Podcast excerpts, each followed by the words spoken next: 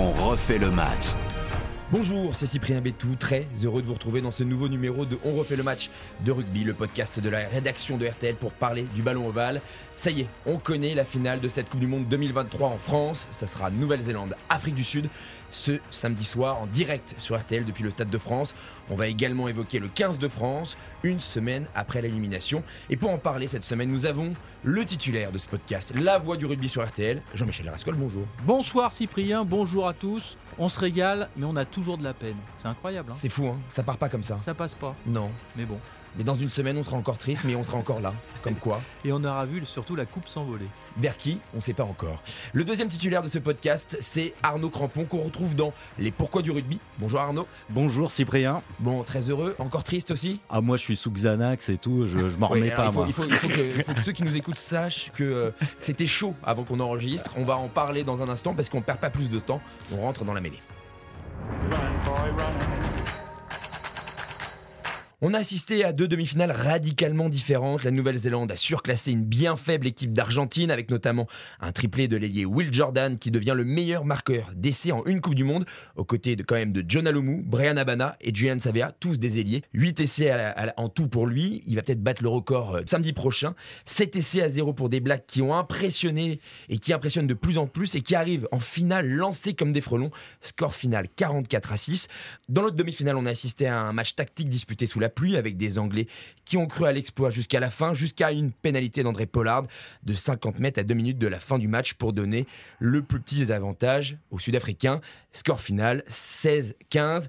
Messieurs, on commence par la Nouvelle-Zélande. Qu'est-ce que vous retenez de cette démonstration, Jean-Michel? Je retiens surtout que l'Argentine n'était pas au niveau, qu'on assiste à une montée en puissance effectivement de la Nouvelle-Zélande, mais qu'on ne peut pas les juger sur cette euh, demi-finale, tellement le niveau était euh, important, la différence de niveau était important, un gouffre entre la Nouvelle-Zélande et l'Argentine.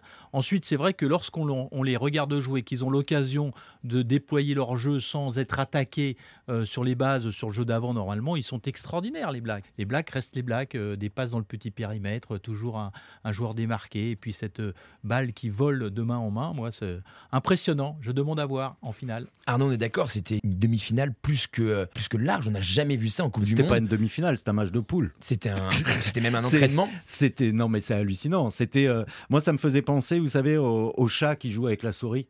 Il joue, il joue. euh, bon bah il s'amuse une demi-heure, il laisse jouer un peu les gars, puis après on sait qu'il va gagner entre le chat et la souris. Bah là c'est pareil. Ils ont décidé de tout les Blacks. Ils ont décidé du rythme du match. Ils ont décidé quand accélérer. Ils ont décidé quand pousser. Enfin en mêlée. Là, on a vu la mêlée argentine qui s'est fait mâcher, marcher dessus.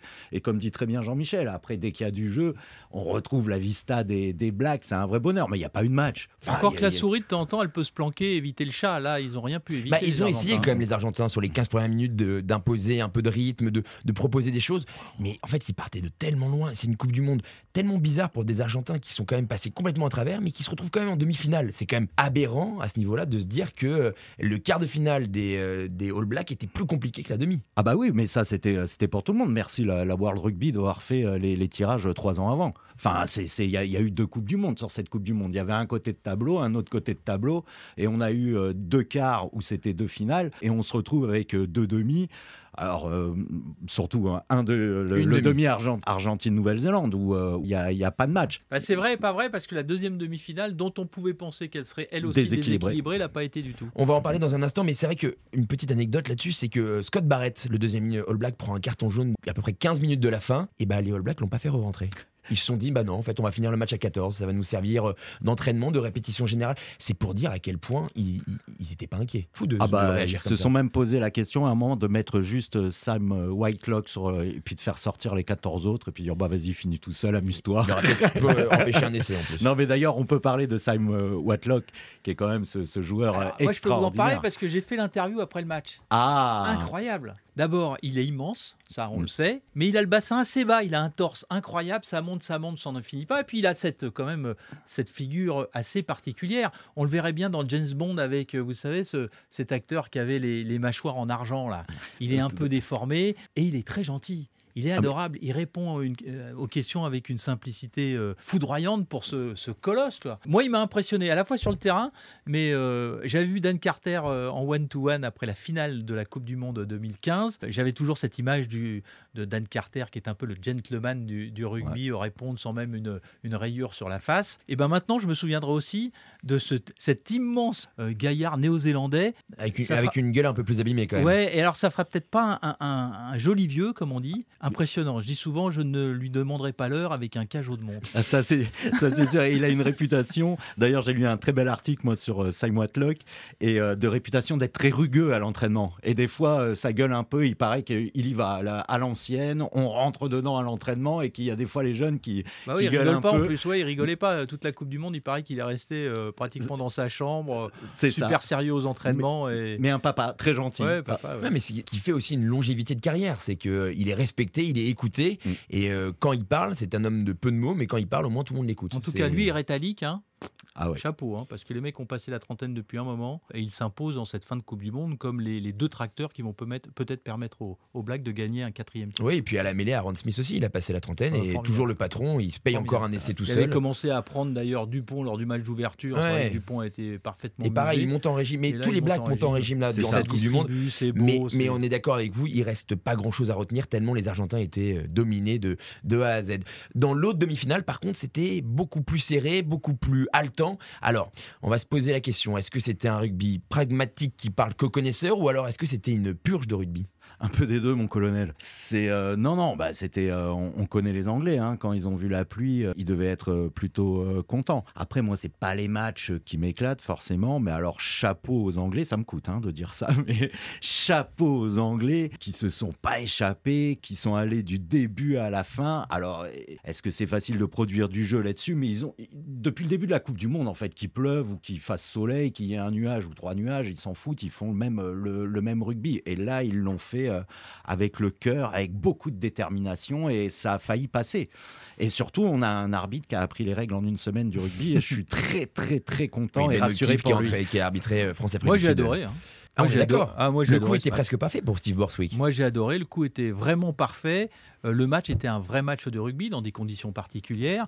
Je crois qu'il n'y a pas plus de 76 passes côté anglais pour euh, 45 coups de pied. C'est-à-dire, euh, on prend la balle, on éjecte, on met en l'air et puis on voit ce qui se passe euh, à la retombée. Un vrai match de rugby disputé sous la pluie avec des géants parce que très peu de fautes de main compte, compte tenu des conditions.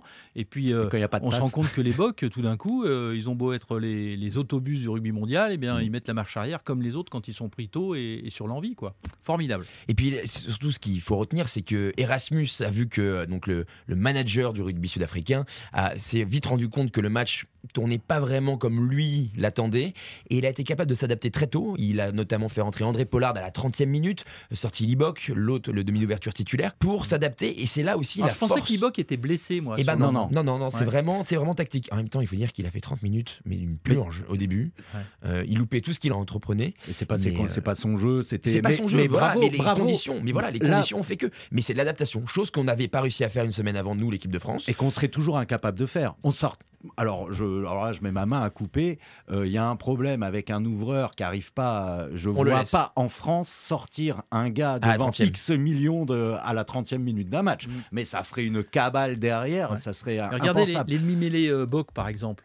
Quelle idée de génie de mettre Reinhardt d'entrée Mm. et de faire euh, rentrer De Klerk euh, en deuxième mi-temps. C'est comme si on avait fait jouer euh, Lucu et qu'on avait fait rentrer à la 60e euh, Dupont. Mais c'est pas si bête que ça, en fait. Non, C'est surtout, pas si bête sur- que ça. surtout sur des matchs comme ça, couperés, où l'expérience et la folie servent à la fin de match. Et puis surtout, il y a vraiment de ce match-là, mais même du match précédent en quart de finale contre la France, le côté banc sud-africain. C'est impressionnant. Ils font gagner le match, encore une fois, en mêlée, euh, dans les rucks, dans l'envie euh, qu'ils y mettent. Le banc, les finisseurs, comme les appelle Fabien Galtier, ont, ont encore fait la différence Ah côté bah, euh, complètement. Com- co- côté, euh, côté Sudaf, comme contre nous, comme contre l'Angleterre, quand c'est- ils changent la physionomie euh, du match quand, quand ils rentrent. Mais euh, ce qu'on ce qu'on avait aussi euh, il y a, il y a pas si longtemps euh, également, hein, quand il y a Julien Marchand et Movaca qui, euh, qui rentrent, ça, ça fait mal à l'adversaire. Ouais, quand, enfin, euh, c'est le seul exemple. hein. non, parce que Non, quand, parce que quand quand on avait Tamac et Ah oui, oui, quand on avait Ntamak Mais oui, oui, oui, oui, mais sur- voilà, sur- le sur- poste pour poste sur le quart de finale, il est raté. Ah oui, ah, complètement une raté. Sur le quart, oui. C'est- Sur le quart, c'est une certitude. Ah, sur le quart, ah oui, oui, Mm. oui, mais là, il nous en manque euh, quelques-uns parce que nos, nos finisseurs, bah là, sur le, sur le quart, les finisseurs, ils passent à côté. euh, Jean-Michel, tu as passé le week-end avec Olivier Magne, qui lui a trouvé euh, ce match euh, nul. On va pas se mentir. il a trouvé ça mauvais. Il l'a dit sur les réseaux sociaux. Alors, il a trouvé ça, je ne vais pas parler à sa place, mais il a trouvé ça euh, nul en termes de spectacle. Voilà, mais on Il- entend de plus en Quelle plus. image donner aux éducateurs et aux enfants euh, pour leur donner l'envie de jouer au Mais rugby c'est- qu'une c'est telle c'est quand même ouais. particulier, on entend ça de plus en plus. C'est un match qui euh, donne pas envie de jouer au rugby, qui euh, on régresse, on revient en arrière, mais c'est aussi l'essence de ce sport, c'est euh, l'adaptation aux conditions météo, aux conditions de l'adversaire, et puis surtout une, un peu de rigueur, de, de la maîtrise. Et C'est euh, pas à vous qui tutoyez le haut niveau en rugby chaque dimanche, alors, parfois sous pas la ça, parce que je, je vais me prendre je des pièces par les copains qui vont écouter le que- podcast, ça va être je- terrible. à qui je vais apprendre que un week-end sur deux, s'il fait mauvais, euh, on joue comme ça. Ah oui, et puis les consignes, elles sont claires. C'est, euh, il fait mauvais en fonction de l'équipe qu'on a en face. S'il faut taper euh, des quilles Les gagner 3-0 à la traquites, fin, monsieur, c'est les ailiers qui les attrapent, Mais c'est jamais les avants. Mais c'est surtout qu'on va pas se mentir. En demi-finale de Coupe du Monde, l'objectif est d'être en finale. On va pas. euh, L'idée n'est Ah, pas de évident. régaler le public et de dire on va proposer le plus beau jeu, mais on a perdu. C'est d'être en finale. Et s'il faut être en finale en gagnant 3-0 et en Qu'avait dit Galtier après l'Uruguay? On n'est pas là pour faire le spectacle. Bah, Pour justifier cette euh, victoire qui n'en était pas une, enfin qui avait été. euh, Oui, mais les conditions en n'étaient pas les mêmes. Ouais, ouais. Les conditions météo n'étaient pas Mais les mêmes. L'adversaire n'était pas le pour, même. pour prendre, reprendre vos propos, Je suis d'accord. euh, voilà, l'essentiel est de gagner. Je suis d'accord. En tout cas,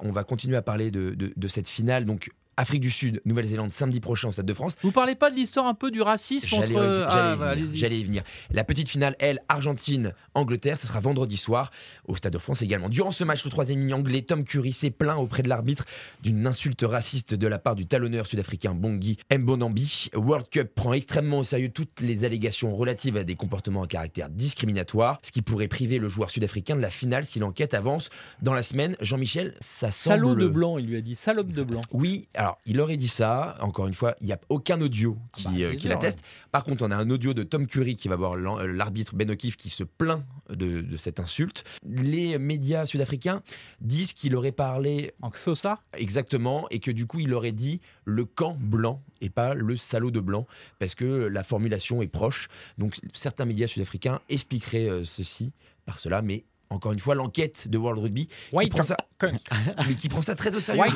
euh, parlez bien, Sudaf. Non, le ça. Non, mais ce qui, est, ce qui est vrai, par contre, ce qui est vrai, c'est que si euh, c'est avéré, si euh, le talonneur sud-africain est suspendu, Minimum 6 matchs. c'est une très très mauvaise nouvelle pour les Sud-Africains Bah, ils euh, ont en plus vue de de la talons. finale.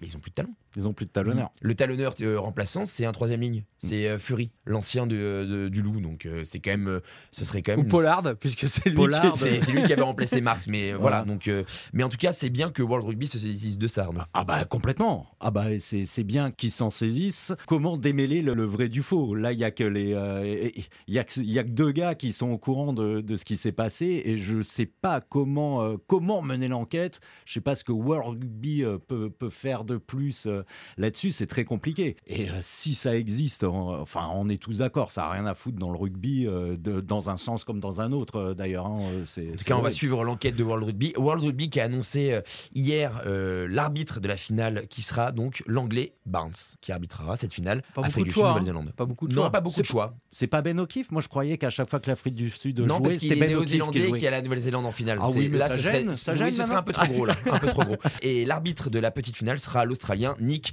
Berry. Côté français, bah, c'est le silence radio depuis presque une semaine.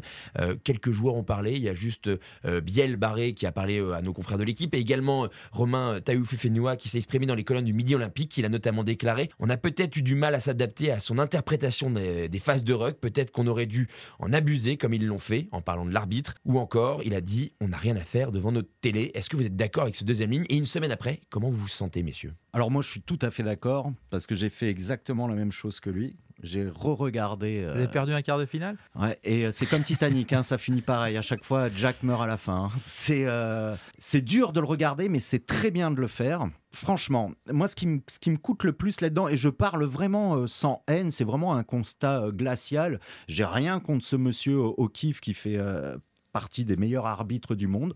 Pas sur ce match, euh, malheureusement, euh, ça tombe sur nous. Mais quand on regarde ce quart de finale, en prenant aussi ce qu'a déclaré la World Rugby, trois erreurs majeures, trois erreurs majeures en défaveur de la France. Et deux en défaveur de l'Afrique du Sud. Et deux- oui, sauf que les deux en défaveur sont moins. n'ont pas du tout les mêmes les conséquences mêmes- sur bien le match. Et sûr. quand on perd d'un point, alors la World Rugby marque euh, un coup de tête de Dutoit sur Danty à la 17e minute du match. Carton rouge. Mais quand on revoit les images, il n'y a pas de ralenti. hein. Donc le ralenti, il faut se le faire soi-même. Mais c'est une agression. C'est une agression. Il y a, y a, y a 20-30 ans, ça, partait en partie de manivelle. Le match, il finissait pas à 15. Mais c'est euh, c'est hallucinant de voir ça.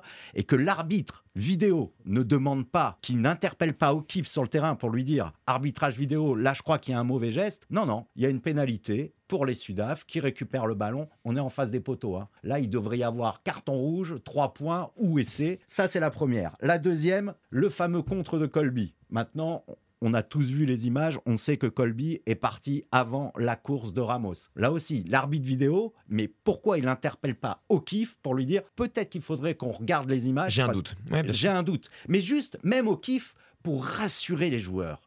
Pour rassurer les joueurs sur le terrain, comme sur l'en avant euh, d'Etchebet. Il rassure les joueurs. Ouais. On Sauf regarde. que personne lui demande à ce moment-là. hein. Ramos, sur, si, sur- si, sur Ramos, sur- sur, Ramos, sur sur la Ramos, transformation, personne demande. Même Ramos, demande. même Ramos, même Ramos, oui, il rentre, tout le monde rentre dans Mais les son mecs, ils camp sont, euh, et- ils sont aussi. Alors, je suis d'accord, mais le mec, il tape, il voit, il est contré, il se demande pas s'il est parti avant, après. Et la troisième, c'est la 68e quand même. Euh, le grattage illégal de Smith, c'est juste ce qui amène la pénalité. De Pollard. Et la victoire euh, sud-africaine. Ça fait quand même mal où je pense, non Moi, ce qui me Ça fait mal où je pense ou pas Ça fait mal. euh, Moi, mais- ce qui m'embête plus, c'est que ce même arbitre ait été conforté dans ses décisions en étant désigné le week-end suivant pour arbitrer une demi-finale. C'était impossible. si sortir. effectivement World Rugby pouvait penser qu'il y avait euh, matière à discussion, World Rugby pouvait très bien décider de C'était désigner. impossible de le sortir parce que ça, ça, ça aurait conforté le fait qu'il soit passé à côté de son match Ah, et que, du On coup, peut avoir une non. lecture différente. Sauf, sauf que dans la chronologie des événements, O'Keefe est tout de suite reconduit par, euh, par la World Rugby. Mhm. Et c'est World Rugby qui sort le dossier en fin de semaine, avant la, avant la demi-finale. avant la demi-finale, parce que ça prend quand même un peu de l'ampleur.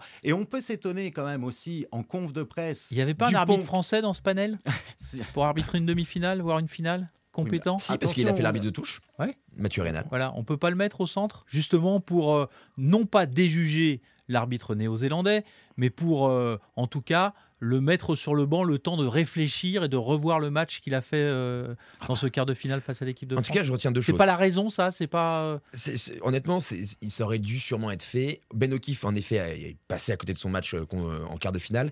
Et World Rugby n'a pas voulu euh, le désavouer, a voulu lui le Tout remettre le pied à Ce sont des Anglais, des Anglo-Saxons entre eux. On n'a plus aucune. Florian Grill, le président de la voilà. Fédération française de rugby, On n'a plus disait la même chose. puissance dans cette institution. Bernard Laporte l'était, il ne l'est malheureusement plus. Toujours est-il qu'aujourd'hui, les Anglais recommencent à faire leur cuisine entre eux et on connaît la valeur de la cuisine euh, britannique. Complètement. Alors moi, j'ai très bon. j'ai- j'ai une question, messieurs. Qu'est-ce qu'il faut faire dans ces cas-là? Est-ce qu'à la mi-temps de France euh, à Afrique du Sud, est-ce que euh, si c'était Bernard Laporte, est-ce qu'il faut descendre, aller euh, croiser l'arbitre et lui dire euh, oh mec, qu'est-ce qui se passe au Ah mais il n'y a pas besoin d'aller à la mi-temps. Il n'y a pas besoin d'aller à la mi-temps. Bernard Laporte, avant le match, il aurait fait ce qu'il faut pour que les mecs soient vigilants au TMO, ça je peux vous le Ce dire. qu'a fait euh, Erasmus. Voilà, ce qu'a fait Erasmus. Ce qu'a fait Erasmus dans l'autre- incroyable sur Mais, l'arbitre. mais voilà, donc on a quand même un, un problème là-dessus, et d'où la frustration, et d'où mon sang chaud de Catalan qui ne fait qu'un tour. Bien plus chaud que la semaine dernière. La semaine dernière, on, on avait, on avait parlé déjà de, de l'arbitrage en disant que ça aurait rassuré tout le monde. En effet, comme tu l'as dit, que l'arbitre vidéo fasse appel, même s'il se désavouait pas derrière Ben O'Keefe, mais au moins, on avait la sensation qu'il aurait tout vu. On fait rire Il tout le aurait monde. hein. toutes les images. On fait rire le monde du foot. On est toujours pris en exemple avec notre vidéo. Là, on a fait rire la planète entière du Bien sûr. sport. Mais il y, a- il y a de quoi rire. Il y a de- Et attention, alors moi je, Mais sur je- l'ensemble de la compétition, hein, niveau arbitrage, niveau TMO, niveau tout ça, sur l'ensemble de la compétition. On parle particulièrement du quart de finale parce que c'est le match couperé qui nous concerne nous, mais sur l'ensemble de la compétition, il y a des choses, il y a des aberrations, et on en reparlera dans le podcast euh, pour clôturer la Coupe du Monde euh, qui sortira la semaine prochaine, mais il y a des choses à dire, c'est hallucinant. Ah bah on a commencé dès le match euh, d'ouverture hein, avec un en avant de Bien 3 sûr. mètres euh, et un essai alors qu'il n'a pas changé grand chose à la physionomie l'économie du match. Mais euh, c'était peut-être un, un signe avant-coureur et on aurait dû. euh, En tout cas, Jean-Michel aïe. retient quelque chose, c'est que Arnaud est bien plus courageux que nous. Il a déjà re-regardé le match. Euh, J'avoue que moi et que certains de mes amis, on s'est dit qu'avant un mois, un mois et demi, deux mois, on n'arriverait pas à le re-regarder. Alors, je vous Donc le dis, j'avoue que je l'ai toujours pas revu. je vous le dis, J'ai c'est vu des très bribes dur. de séquences, mais c'est affreux. Vous C'est savez, très dur et c'est souhaité avec un bouquet d'orties. hein. C'est Le- c'est- c'est un enfer. hein. Ça pique de partout. Vous Le regardez Afrique ça. du Sud France de 95, je l'ai revu cette année. Pour la première fois pour la première fois. C'est vrai Ouais. Bah, je, je- je pense que je l'ai jamais vu en entier, mais ça c'est euh, un autre détail. Voilà.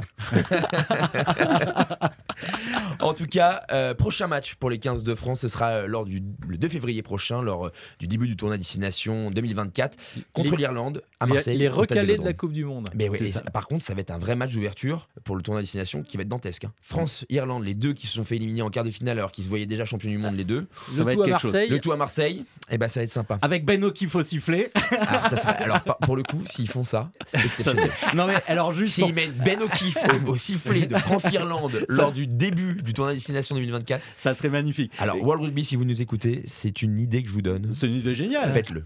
Mais et juste pour finir sur, euh, sur Ben O'Keefe, on, on- je redis ce qu'on avait un peu dit dans, dans le podcast de la dernière fois, c'est euh, du constat. On peut passer à côté d'un match, mais euh, Comme on- les joueurs de rugby. comme les joueurs de rugby, aussi. voilà, comme tout le monde dans son boulot, ça peut arriver un jour avec, un jour sans. Attention, pas d'insulte, c'est un constat, c'est pas de la haine, c'est pas du tout, c'est un constat qui fait mal. Mais euh, ce, ce gars, je suis sûr, demain, euh, Il s'il veut qu'on prenne l'apéro en fait. ensemble, on va prendre l'apéro, ça me grands posera aucun problème. Il y a l'arbitre néo-zélandais, qui est d'ailleurs ophtalmologue dans la Tout à vie. fait. Et le deuxième, c'est Galtier, quoi qu'on Mm. en dise, pour avoir mal géré, justement, avoir perdu la bataille tactique face à Erasmus. Ah mais il l'a complètement perdu. Et Galtier qui est toujours silencieux. Et- Galtier qu'on n'a les- toujours pas entendu, et qui, qui a refusé de faire un point presse pour euh, en le, parler. lendemain, le lendemain du le match. lendemain du match. Mais voilà, donc euh, pour l'instant, c'est toujours silence radio de côté 15 de France. Jusqu'à quand Je ne sais pas, mais en tout cas, pour l'instant, il n'y a pas eu euh, ni son ni lumière. Le débat euh, continue. Il faut encore le redire, Arnaud, tu as raison. Pas d'insultes, pas de menaces de mort. Non, non. Reinhardt, le, Ouais. le demi-mêlé sud-africain euh, qui a été menacé de mort, Ouais, euh, par, euh, et notamment son enfant sur les réseaux sociaux,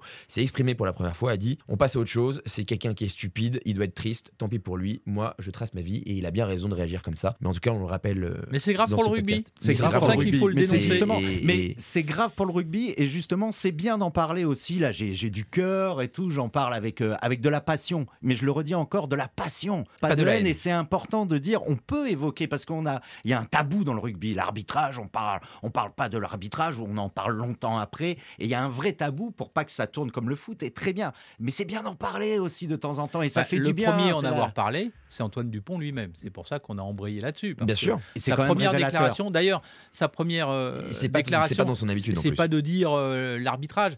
Quand on lui, pose la question comment vous jugez justement la façon euh, qu'a eu Monsieur O'Keefe de diriger cette partie, il a regardé son interlocuteur, qui était un journaliste de milieu olympique.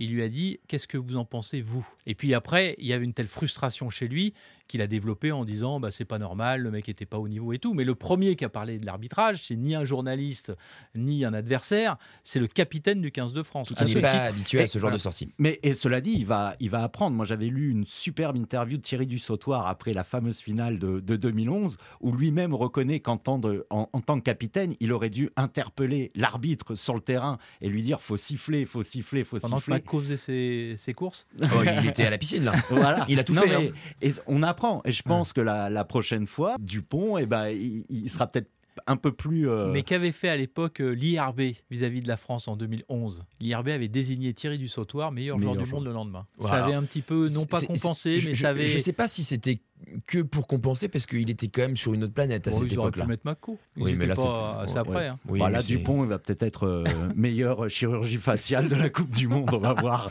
Meilleur zygomatique. le, le zygomatique le plus solide de France pour et nous du monde. consoler, pour nous consoler. En tout cas, merci Jean-Michel qu'on retrouve en direct ce- sur RTL pour la finale ce samedi aux côtés d'Olivier Magne. Merci à nous qu'on retrouve dans les podcasts Les Pourquoi du rugby avec passion, Avec passion. avec toujours. énormément de Et puis passion. on fait la Coupe du Monde aussi, vendredi, Oui. samedi, dimanche, hein, 20h, 20h, 20h30 20h30. sur RTL, en effet en direct. Merci d'avoir été avec nous dans ce podcast. On fait euh, le match de rugby qui vous présentera la finale lors d'un nouveau podcast ce samedi. En attendant, vous pouvez commenter et noter sur les plateformes d'écoute habituelles. Vous pouvez également nous écouter et réécouter sur l'application RTL et le site rtl.fr.